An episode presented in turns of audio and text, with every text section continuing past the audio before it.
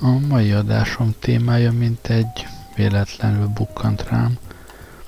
Pár adással ezelőtt kicsúszott a számon az, hogy én hiszek a véletlenbe. Ez akkor ott senkinek nem tűnt föl, de én magam elgondolkodtam rajta, hogy ez mennyire van így, vagy miért van így. És aztán eszembe jutott, hogy ez megérne egy teljes adást. Úgyhogy ma leginkább a véletlenről, annak is leginkább a káoszhoz vezető faktorairól szeretnék veletek beszélni. A káosz elmélet lesz a mai adás fő témája, meg a véletlen. Annyit leszögezek már így előjáróban, hogy a káosznak, ahogy én ma este használni fogom, semmi köze ahhoz a kuplerájhoz, ami például az asztalomon uralkodik, az valószínűleg a matematikának egy egészen másik ágát venni igénybe, de olyan messzire még a matematikusok nem merészkedtek, hogy ezzel a komplexitással foglalkozzon. A káosz alapvetően egyszerű jelenségek időbeli lefolyásáról szól, kaotikus jelenségekről. Azt már most megígérem, hogy nagyon nem fogok szakmázni, bár a káosz elméletnek nagyon-nagyon szigorú és nagyon komoly matematikai alapjai vannak, de ezeket én amennyire csak lehet el fogom kerülni. Minden esetre kezdésne beszéljünk először is arról, hogy is került elő a tudomány történetében ez a fogalom, hogy káosz.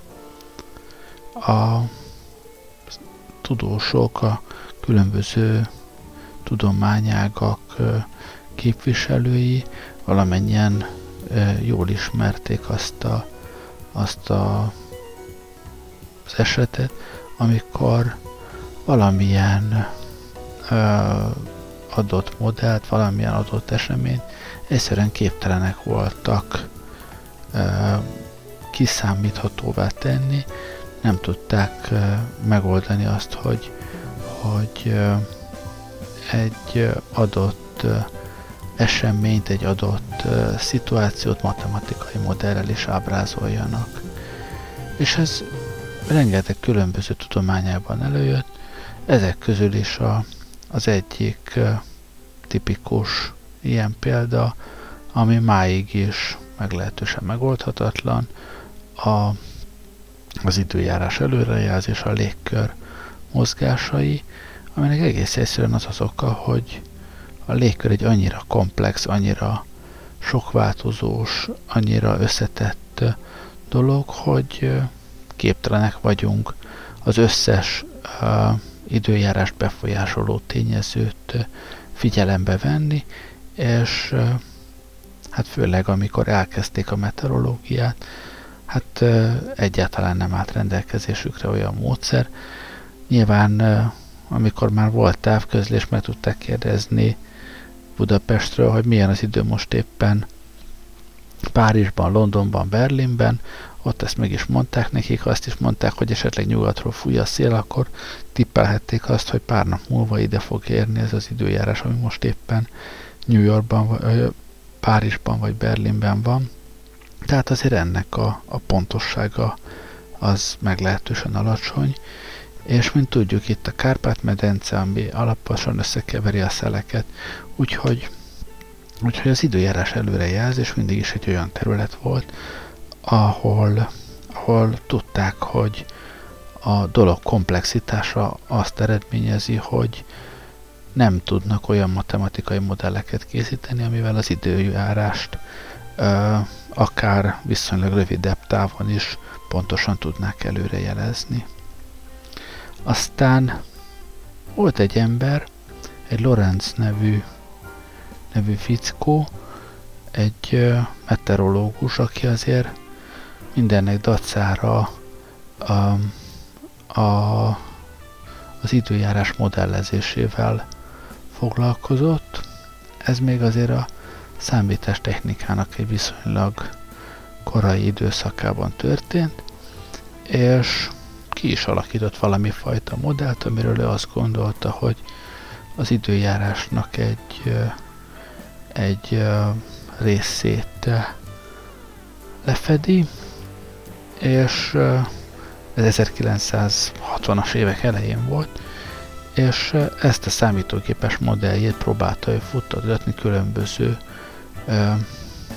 időpontokban, oly módon, hogy a beérkezett meteorológiai jelentéseket, szélirányokat, szélerősségeket, páratartalmakat, hőmérsékleteket rögzítette egy számítógépbe, és aztán a számítógépes modelljét futtatta, hogy abból kijöjjön valami. És aztán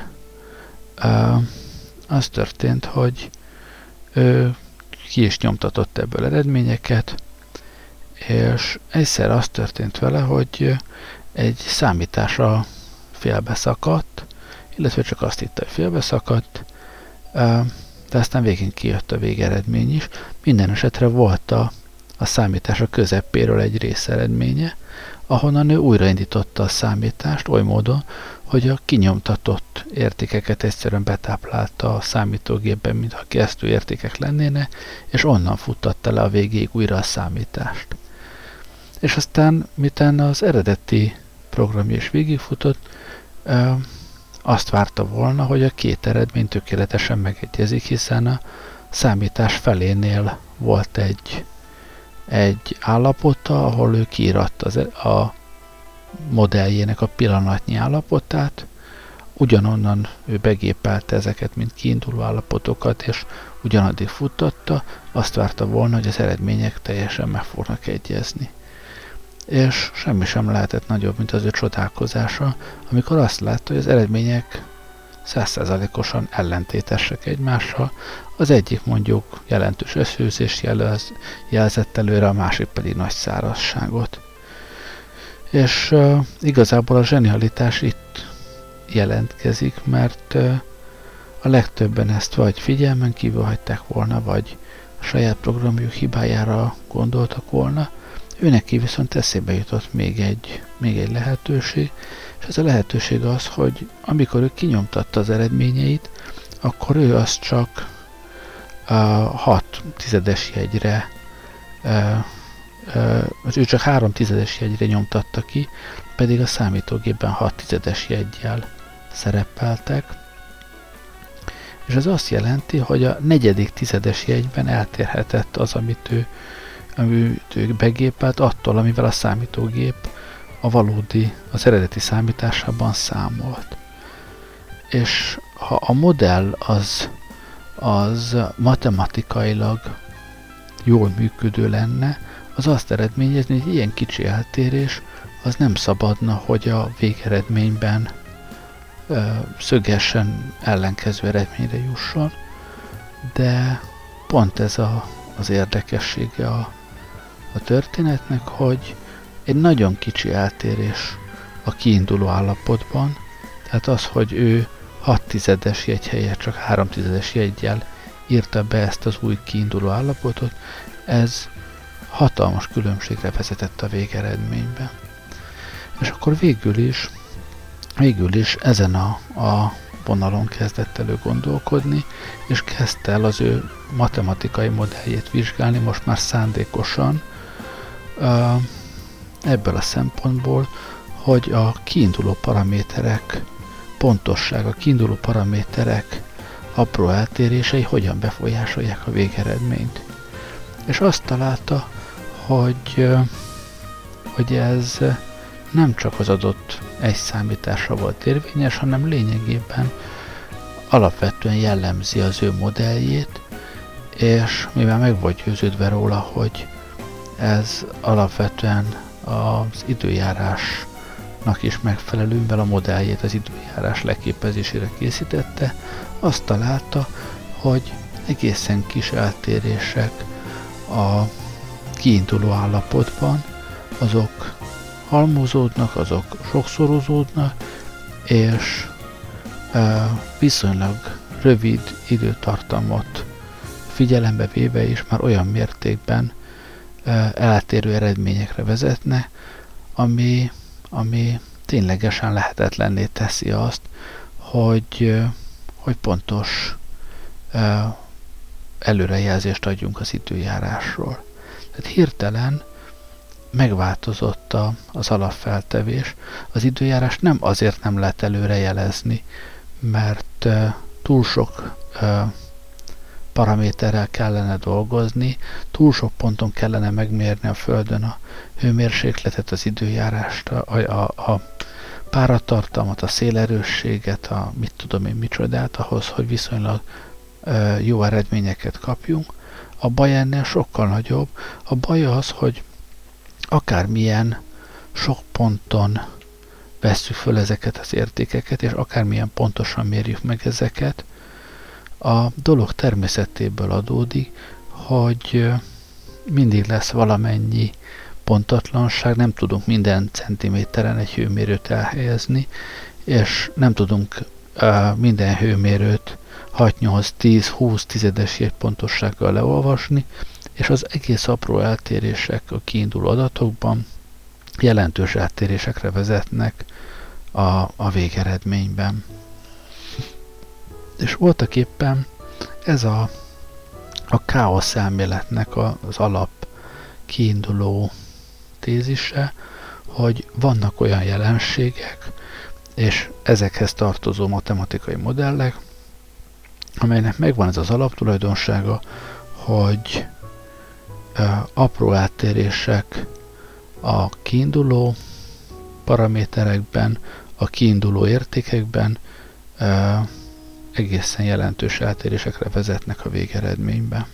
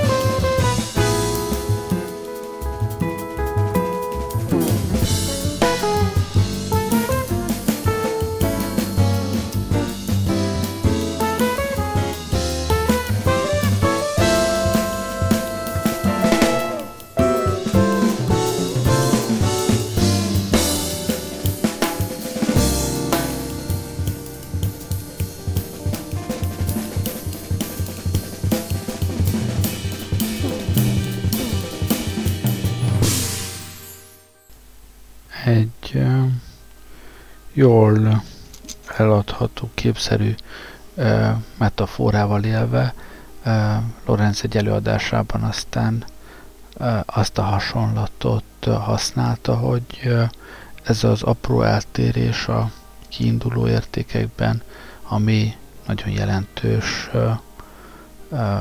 különbségekre vezet a végeredményben.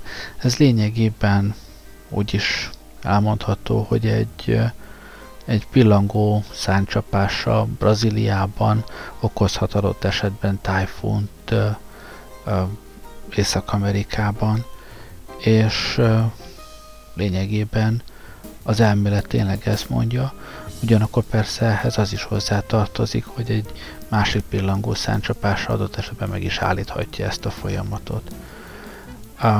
Minden esetre az időjárástól elszakadva Lorenz elkezdte magát ezt a matematikai jelenséget vizsgálni, de ő megpróbált más hasonló jelenségeket, de egyszerűbb jelenségeket keresni, egyszerűbbet, mint az időjárás, vagy akár az ő egészen egyszerű időjárás modellező matematikai modellje. Az egyik ilyen modell például, amit vizsgált, az egy nagyon könnyen elképzelhető, akár még rádióban is elmondható modell volt. Képzeljetek magatok elé egy olyasmit, mint egy vízimalomnak a kereke, egy nagy fakereket, amelyikre vödrök vannak szerelve egymástól egyenlő távolságban a kerületére. Ez már ugye nem teljesen olyan, mint egy vízimalom, de azért kicsit hasonló. A vödrök úgy vannak felszerelve, hogy mindig függőlegesen állnak, akárhogy forog a nagy kerék, és erre a rendszerre pont fölülről középen vizet csorgatunk. Hogyha ez a víz nagyon lassan csorog, akkor ez a rendszer ez álló helyzetben marad, sosem telik meg ez a felső vödör, mert a vödrök azért lefelé kicsit eresztene, de ha kicsit gyorsabban kezd el folyni föntről a víz ebbe a legfelső vödörbe, akkor előbb-utóbb a vödör súlya elkezdi forgatni ezt a nagy kereket, a föntről csorgó víz alá kerül a következő vödör, aztán a következő, és így ez a nagy kerék elkezd forogni. Most, ha még gyorsabban folyik föntről ez a víz a kerék közepére, akkor elkezd gyorsabban forogni, de ahogy gyorsabban forog, azt látjuk, hogy már a vödrök nincsenek elég ideig ez alatt a vízcsap alatt ahhoz, hogy megteljene, tehát átszaladnak alatta, előbb-utóbb üres vagy alig töltött vödrök is haladna, ugyanakkor más vödrök, amik még régebben hosszabb ideig voltak a víz alatt, amikor a kerék lassabban forgott, azok még tele vannak, azok kerülnek át a másik oldalra, a kerékforgás akár meg is fordulhat. És ha matematikailag leírjuk ezt a rendszert, hirtelen azt találhatjuk, hogy a nagy kerék forgása az egy olyan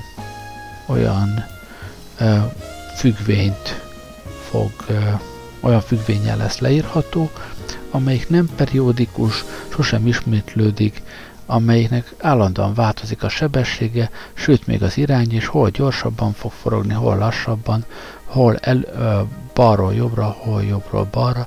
Egy teljesen kaotikus mozgása lesz ennek a nagy keréknek, és az egész csak attól függ, hogy milyen gyorsan folyik föntről ez a vízcsap, hogyha túl lassan folyik, akkor egyáltalán nem fog forogni, vagy csak egy irányba egyenletesen. Ha túlságosan gyorsan folyik, akkor is egy szabályos mozgása lesz, de van egy olyan tartomány, amikor, hogyha pont azzal a sebességgel folyik a víz föntről, akkor ennek a keréknek a mozgása kaotikus lesz. Vagy egy másik példát is mondhatunk, az talán még ennél is egyszerűbb.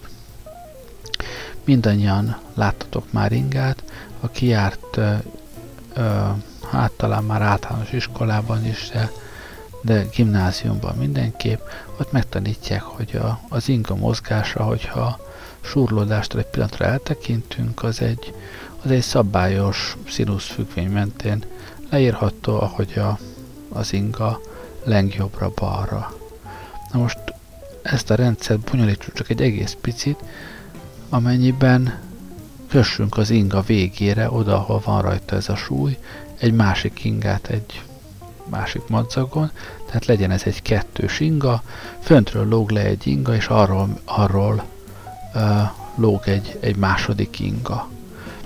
Ha a matematikai modelljét megnézzük, kiderülhet, hogy létezik a kötélhosszaknak, súlyoknak olyan aránya, meg olyan kezdősebesség, amelyikkel már ez az egészen egyszerű rendszer is kaotikus viselkedést tud mutatni, hol a felső inga fog erősen lengeni, és alatta az alsó inga szinte meg sem mozdul, hol a benne levő energia nagy részét az alsó ingának a lengése fogja tartalmazni, és a felső inga lesz szinte álló helyzetben, hol egy irányba mozog a két inga, hol egymással szembe, egy teljesen kaotikus mozgást vehet föl ez az egyszerű rendszer.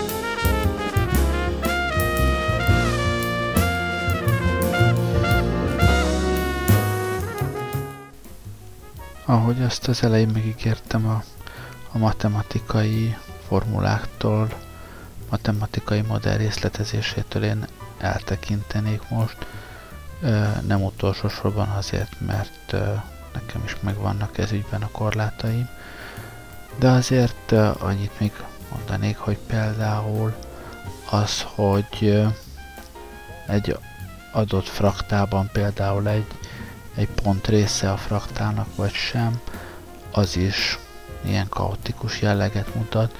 Nem könnyű megállapítani, hogy egy pont az része vagy nem része az adott fraktálna, és megint csak a pontosságon múlik az, hogy ezt hogyan tudjuk megállapítani.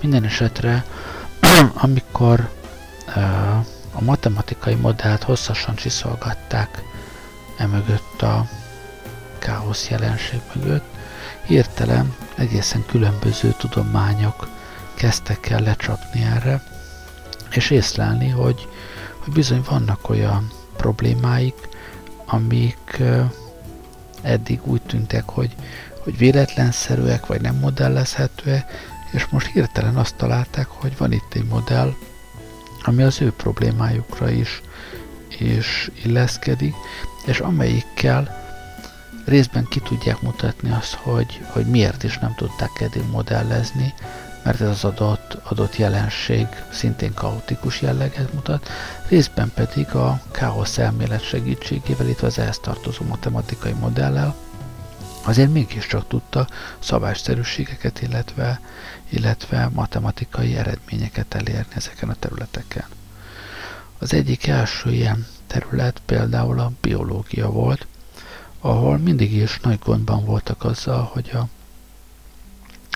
a különböző populáció számításai miért nem vezetnek eredményre. Itt alapvetően arról van szó, hogy egy adott területen megszámolják a nyulak számát egy évben, meg a következőben, meg a rákövetkezőben, meg az azután következőben, akkor meglehetős nehézségeik voltak megmondani, hogy ha az egyik évben ennyi nyúl van, akkor a következő évben mennyi lesz, és miért pont annyi. Nyulak számára viszonylag kevés tényező hat ki. Az egyik az, hogy túl tudnak szaporodni, ha túl sok van, eleszik egymás elől a répát, és akkor a következő évben azért lesz kevesebb. A másik pedig a ragadozók száma, akik viszont ugye egy bonyolult kölcsönhatásban vannak a nyulakkal. Ha sok a nyúl, akkor szaporodnak a rókák is rendesen, és több nyulat eszne. Ha kevés a nyúl, akkor a rókák is éhen tudnak halni. Tehát itt van egyfajta visszacsatolás, és pontosan ez a visszacsatolás az, ami a káosz jelenségnek az alapja. Az egyik pillanat mindig függ az előzőtől, a kaotikus jelenségek egyik fő jellemzője, vagy a legfontosabb jellemzője az, hogy mindig ilyen időben egymás után következő pillanatokról szólnak ezek a jelenségek, időbeli változásról, ahol egy adott pillanatbeli értékeket mindig az előtte való pillanatbeli, vagy az előtte levő állapot értékei határoznak meg, valamilyen nem feltétlenül túl bonyolult összefüggés mentén. Ahogy látjuk a nyulaknál is, ha sok a nyúl az egyik évben, akkor elrágják a répát és elszaporodnak a rókák, ellenben ha kevés a nyúl, akkor jut mindegyiknek répa elég, és a rókák száma viszont csökken. Azt láthatjuk, hogy azt látták a biológusok, hogy ha egy adott területen nagyon kevés a nyúl, akkor a nyulak ki fognak halni. Egyszerűen nem találkoznak eleget egymással ahhoz, hogy el tudjanak szaporodni. Az a pár róka, aki van a környéken, fölfalja az egész populációt. Ugyanúgy azt is észlelték, hogy ha nagyon sok egy adott területen a nyúl, akkor az nem is fog lecsökkenni rendkívül alacsonyra, mert hogy egyszerűen mindig van elég utánpótlás, hiába eszik a nyulak, hiába fogy a répa, attól még a nyulak vígan vannak, szaporodnak, mert szeretik csinálni. De van egy olyan köztes érték, hogy adott területen bizonyos értékek között van egyszer a nyúlállomány, akkor beindul egyfajta ingázó, föllemozgó, de nem periódikus, hanem kiszámíthatatlanul föllemozgó folyamat, ahol az egyik évben a megszámolt nyulak száma semmilyen módon nem tudták kiszámolni, hogy akkor a következő évben mennyi lesz, és ugyanezt persze nem csak ilyen egyszerű nyulas példára volt igaz, hanem a populáció biológia minden területén belefutottak ebbe a problémába. Aztán jöttek más szakterületek is. Egy másik fontos és korán bekapcsolódó terület az a közgazdaságtan volt, ahol például a gyapot árát vizsgálták évről évre, amiben nyilván van egyfajta hosszú távú ingadozás, hogy hol fölfelé megy, hol meg lefelé, de ha a rövid távon vizsgálták a napi tőzsdei árakat, hát bizony ott pontosan ez a kiszámíthatatlan, kaotikus mozgás volt a jellemző, sőt, Igazából lényegében bármelyik tőzsdei részvényre most is ezt lehet elmondani. Hosszú távon a részvények értéke nyilván valamilyen módon a mögötte levő cég értékével arányos irányban mozog, hogyha az IBM sokat fejleszt és jó termékei vannak, akkor emelkedni fog a részvénye, ha meg sikertelen termékei vannak és nem tudja eladni őket, akkor lefelé fog menni, de a napi kereskedésben, ahol ha az egyik részvényes elkezd eladni, akkor egy másik ettől szintén pánikba eshet, ez egy ilyen erősítő folyamat lehet, de aztán mikor már elég sokan eladtak és lefelé ment az árok, akkor mások elkezdenek felvásárolni, mert már elég alacsony az ár neki. Tehát van egy ilyen visszacsatolásos folyamat itt is, amiben van pozitív visszacsatolás, negatív visszacsatolás, és ez pontosan elég ahhoz, hogy beinduljon az a fajta kaotikus mozgás, ami lehetetlené teszi azt, hogy a tőzsdén könnyűszerrel nagy vagyonokat lehessen keresni, egyszerűen azáltal ki tudjuk számolni a holnapi árfolyamot.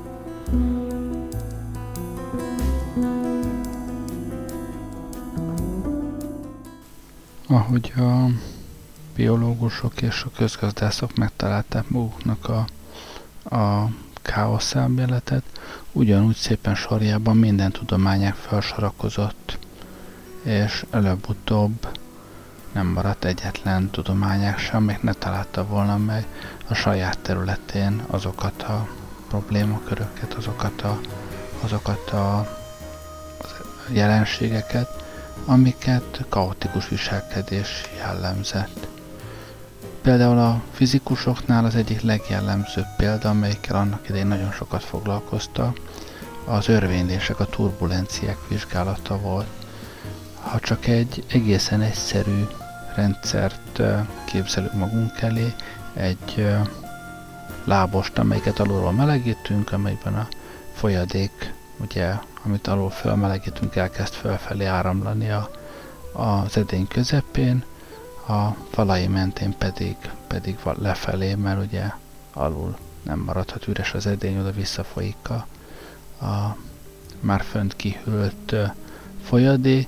Egy ilyen egyszerű rendszer is olyan bonyolult, komplex örvényléseket mutatott, amiket képtelenek voltak a fizikusok korábban modellezni, és a káosz elmélet volt az, ahol megtalálták azokat a matematikai műveleteket, leírásokat, és azokat a matematikai modellből kihozható eredményeket, amiket aztán a turbulenciára kiválóan tudtak alkalmazni.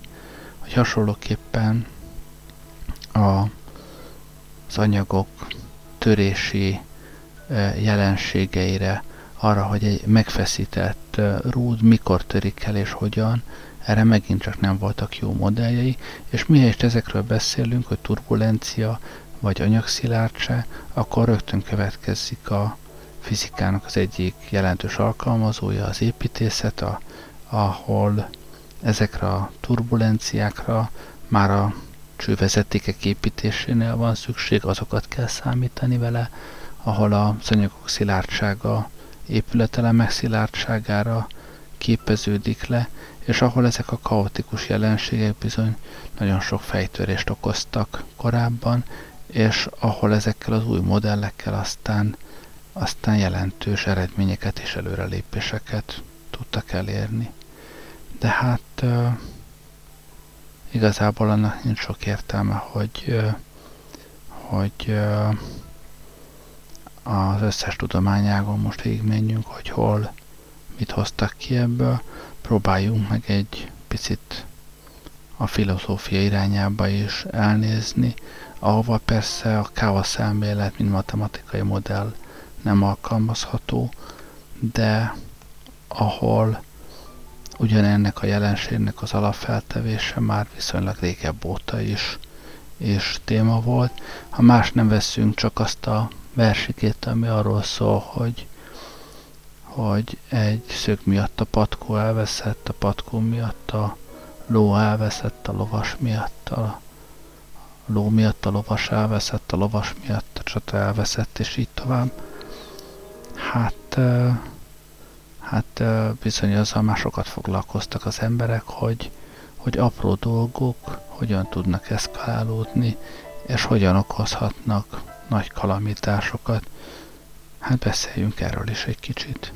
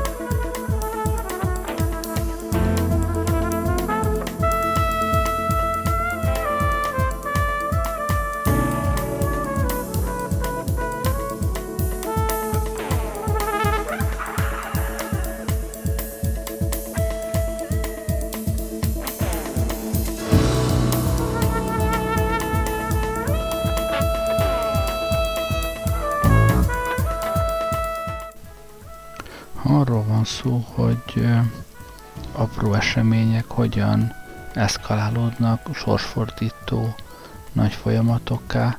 Az első, ami az ember eszébe jut, az általában azok a negatív események, amiket köznapian baleseteknek szoktunk hívni.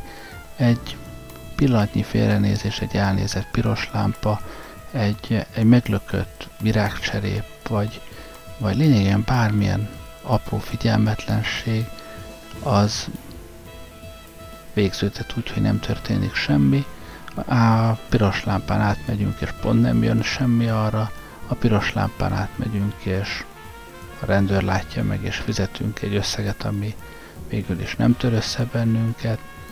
Vagy a piros lámpán átmegyünk, és jön keresztbe egy kamion, ami végül is összetör minket. Egy lelökött virágcserép lehet, hogy puffan a virágágyásban és még a cserép se törik össze, de az is lehet, hogy valakit agyonüt. Tehát ami legtöbbször apró eseményből kibontakozó nagy sorsfordító esemény tud lenni, az általában a dolgok rosszabbra fordulását jelzi, legalábbis ez az, amit észre szoktunk venni, ez az, amire külön szavunk is van, amit úgy mondunk, hogy baleset. Arra, hogy jobb eset, arra nincs szavunk, pedig hát a valóságban azért ez is gyakran előfordul velünk.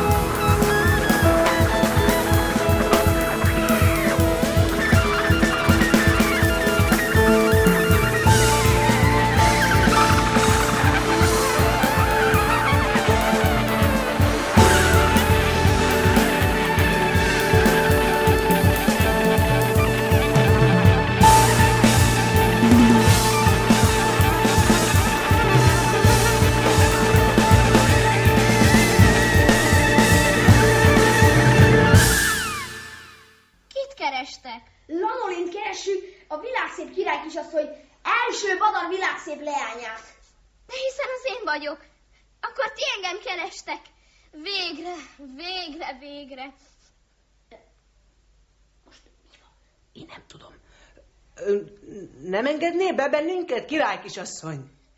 Dehogy nem. Beengednélek titeket. Hát ez nagyszerű. Akkor most szóljál be. Akkor miért nem engedsz be bennünket? Nem tehetem. Itt nincs se kulcs, se zár, se semmi sem. És akkor hogyan jársz ki is be? Hát ez az. Sehogy se járok ki is be. Hiszen akkor te tényleg be vagy zárva. Nem vagyunk. Keserves lehet a te sorsod. Milyen szörnyűség. Iszonyúság. Egyszer se fény, világszép királykisasszony. Kiszabadítalak, ha addig élek is. Na. Amikor elváltunk édesjó atyámtól, első badart királytól, ez az ajtó itt hívogatóan tárva nyitva áll. Egyszerűen csak döndülés, és rám csukódott. Be vagyok zárva, és kulcs sehol. És kizárt be? Nem tudom, nem járt erre senki, csak úgy magától. Magától? Hát olyan nincsen, ez lehetetlen. Ebben a lehetetlen. A cúg becsukodott és ki. Jaj, akkor ez a véletlen. Baj van! Jaj, de nagyon-nagyon-nagyon nagy baj van! Jaj. Hát a leány szabadításnak szabályai vannak. Leányt csak akkor lehet szabadítani, ha a leányt elrabolja az ellenség, és el akarja emészteni. A cúg az ellenség. Jaj, a cúg az semmi. A cúg az véletlen. És a véletlen ellen ugye nincs orvosság, varázsige sincs, mert a véletlen nem gonosz, és nem jóságos. A véletlen az csak úgy van. De olyan, mint hogy nem lenne. Vagyis nincs. Nekünk kell valaki, akivel megküzdhetünk a királylányért. Szörnyű. Nem, senki nem rabolt el, és elemészteni sem akar senki. Kétségbe vagyok esve. Jaj, nem bírom hallgatni. Hát azért ne vedd a szívedre. Történt már annál nagyobba is, mint hogy egy királylányt nem akartak elemészteni.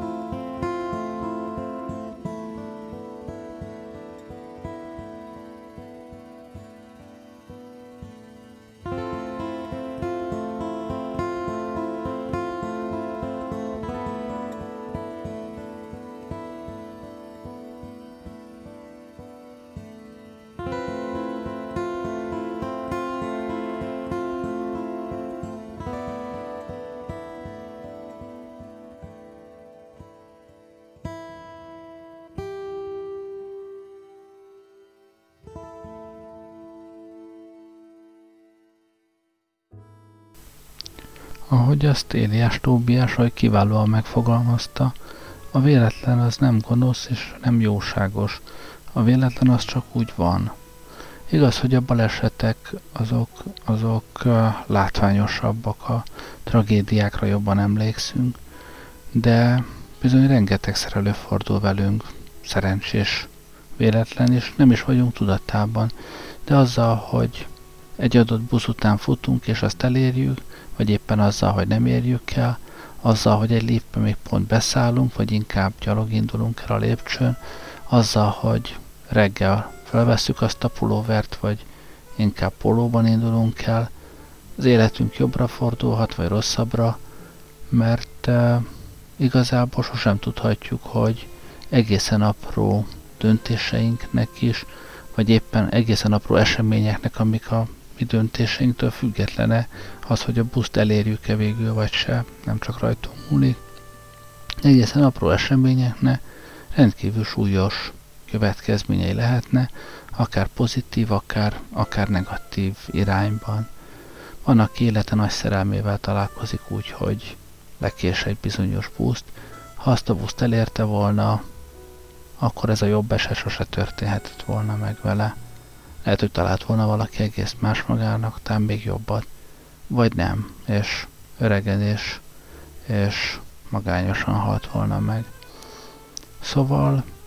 Szóval életünk minden egyes pillanatában apró kicsi döntések, apró kicsi válaszutak vannak előttünk. Néha saját döntésünk az, hogy melyik útra lépünk, néha egyszerűen az események sodornak minket egyik vagy másik irányba, és igazából sosem tudhatjuk, hogy egy-egy ilyen apró válaszút, ami az adott ponton semmilyen jelentőséggel bírni nem látszik, az hosszabb távon milyen egészen messze menő kihatásokkal vannak a saját vagy környezetünk életére, az emberiségre, a világegyetemre. Holisztikusan szemlélve minden mindennel összefügg, tehát annak, hogy én elérem-e a buszt vagy sem, lehet, hogy egy tornádó lesz a vége Brazíliában. Ebből a kvázi fatalista szemszögből vizsgálva az életet, apró parafadugunként hányódunk a káosz és a véletlenek nagy tengerén, hát nem sok értelme van az ember küzdéseinek. Szerencsére azért a helyzet nem ennyire reménytelen.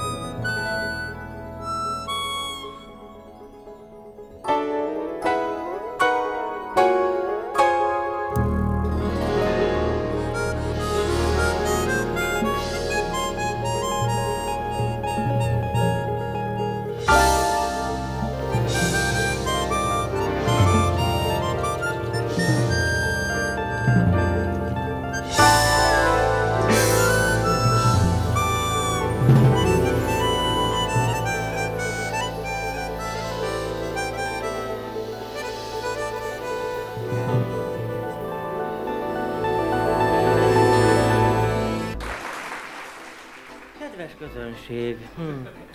Néha a vakvéletlennek köszönhetjük a sorsfordító nagy jelentőségű felfedezéseket. Például Sir Alexander Fleming egy a laboratóriumban véletlenül termett gomba nyomán fedezte fel a penicillint. James Watt egy teljesen hétköznapi tejafőzőt figyelt meg forrás közben, és ezután alkotta meg a gőzgépet. Vajon rájött volna-e Einstein a relativitás elméletére, ha nem lett volna okos?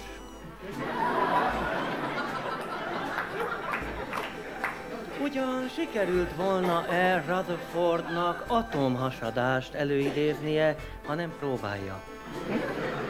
És mondják meg, vajon feltalálta volna-e Marconi a rádiót, ha egész véletlenül nem kísérletezik vele évekig? Ugye nem?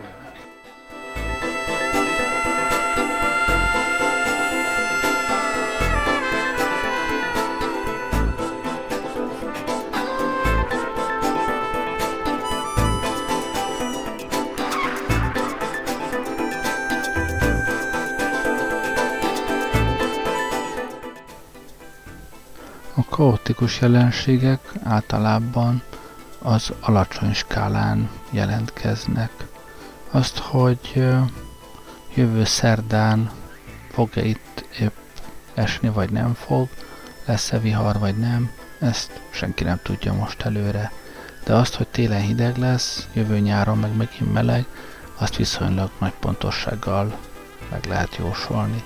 Sőt, az átlag hőmérsékleteket is, azt, hogy jövő télen mennyi lesz az átlag hőmérséklet januárban, és hogy idén augusztusban mennyi lesz az átlag hőmérséklet, elég pontosan meg lehet mondani. Hasonlóképpen azt, hogy a MOL árfolyama holnap fölfelé megy, vagy lefelé, senki nem tudhatja, jövő szerdára meg azt, hogy mennyi lesz az árfolyam, végképp nem lehet tudni, de az, hogy hosszú távon hogy alakul az árfolyam, az viszonylag jól számítható az olajvilág piaci árából, a keresletből, a kínálatból, különböző trendekből. Ugyanígy az életünkben is általában a kaotikus jelenségek azok mikroszinten jelentkeznek. Lehet, hogy azzal, hogy beszállok egy liftbe, elesek egy közvetlen üzlettől, ami akár 100-200-300 000 forintot jelenthet nekem, vagy azzal, hogy nem szállok be, azzal meg megnyerhetek a másik oldalon 1 milliót, lehet, hogy azzal, hogy felveszem a pulóveremet, azzal elkerülök egy csúnya tüdőgyulladást,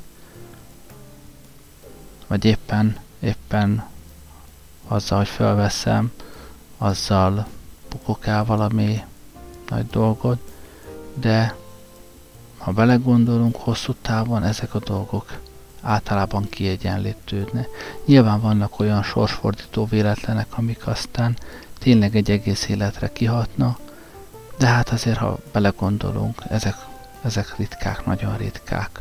Alapvetően az ember életét a saját elhatározásai, hosszú távú tervei, törekvései határozzák meg.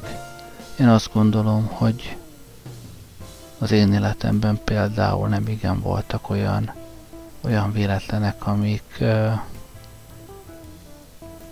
döntően befolyásolhatnák azt, hogy most ott vagyok, ahol vagyok. Nyilván elképzelhető, hogy ha dolgok másképp alakulnak, most más lenne a feleségem, más állásom lenne, ha ezelőtt, nem is tudom, bő 3 évvel nem találok rá az esti iskolára, akkor most nem mondanám itt ezt, amit épp mondok, de alapvetően fővonalaiban az életemet a törekvéseim, a személyiségem határozzák meg. Valószínű, hogy akkor is hasonló helyzetben lennék, ha az életem máshogy alakul. Nyilván, hogyha a gyerekkoromban kitörtem volna a nyakam, akkor most nem itt lennék. De hát ez nem történt meg. Szóval én azt gondolom, hogy számítsunk a véletlenekre, készüljünk rá, vegyük észre őket, vegyük észre a káoszt, ami az apró döntéseink nyomán szétburjánzó nagyobb hatásokat, illetve a döntésünktől független apró események nyomán keletkező, de aztán elülő hullámokat jelentik, és ugyanakkor próbáljuk meg az életünket úgy alakítani, hogy ezek a fodrozódások, ezek a hullámok a fő sodrást, a fő áramlatokat ne veszélyeztessék. Azok a turbulenciák, amik kaotikusak, azok nem szabad, hogy meghatározzák az életünket. Ennyi fért, azt hiszem, a ma esti adásba. Pat Metheny zenélt. Ez egy 68 perces szám igazából, úgyhogy most egy 10 percet lemetszek a végéből. Köszönöm, hogy velem voltatok ma este. Jó éjszakát kívánok. Gerlei rádiózott.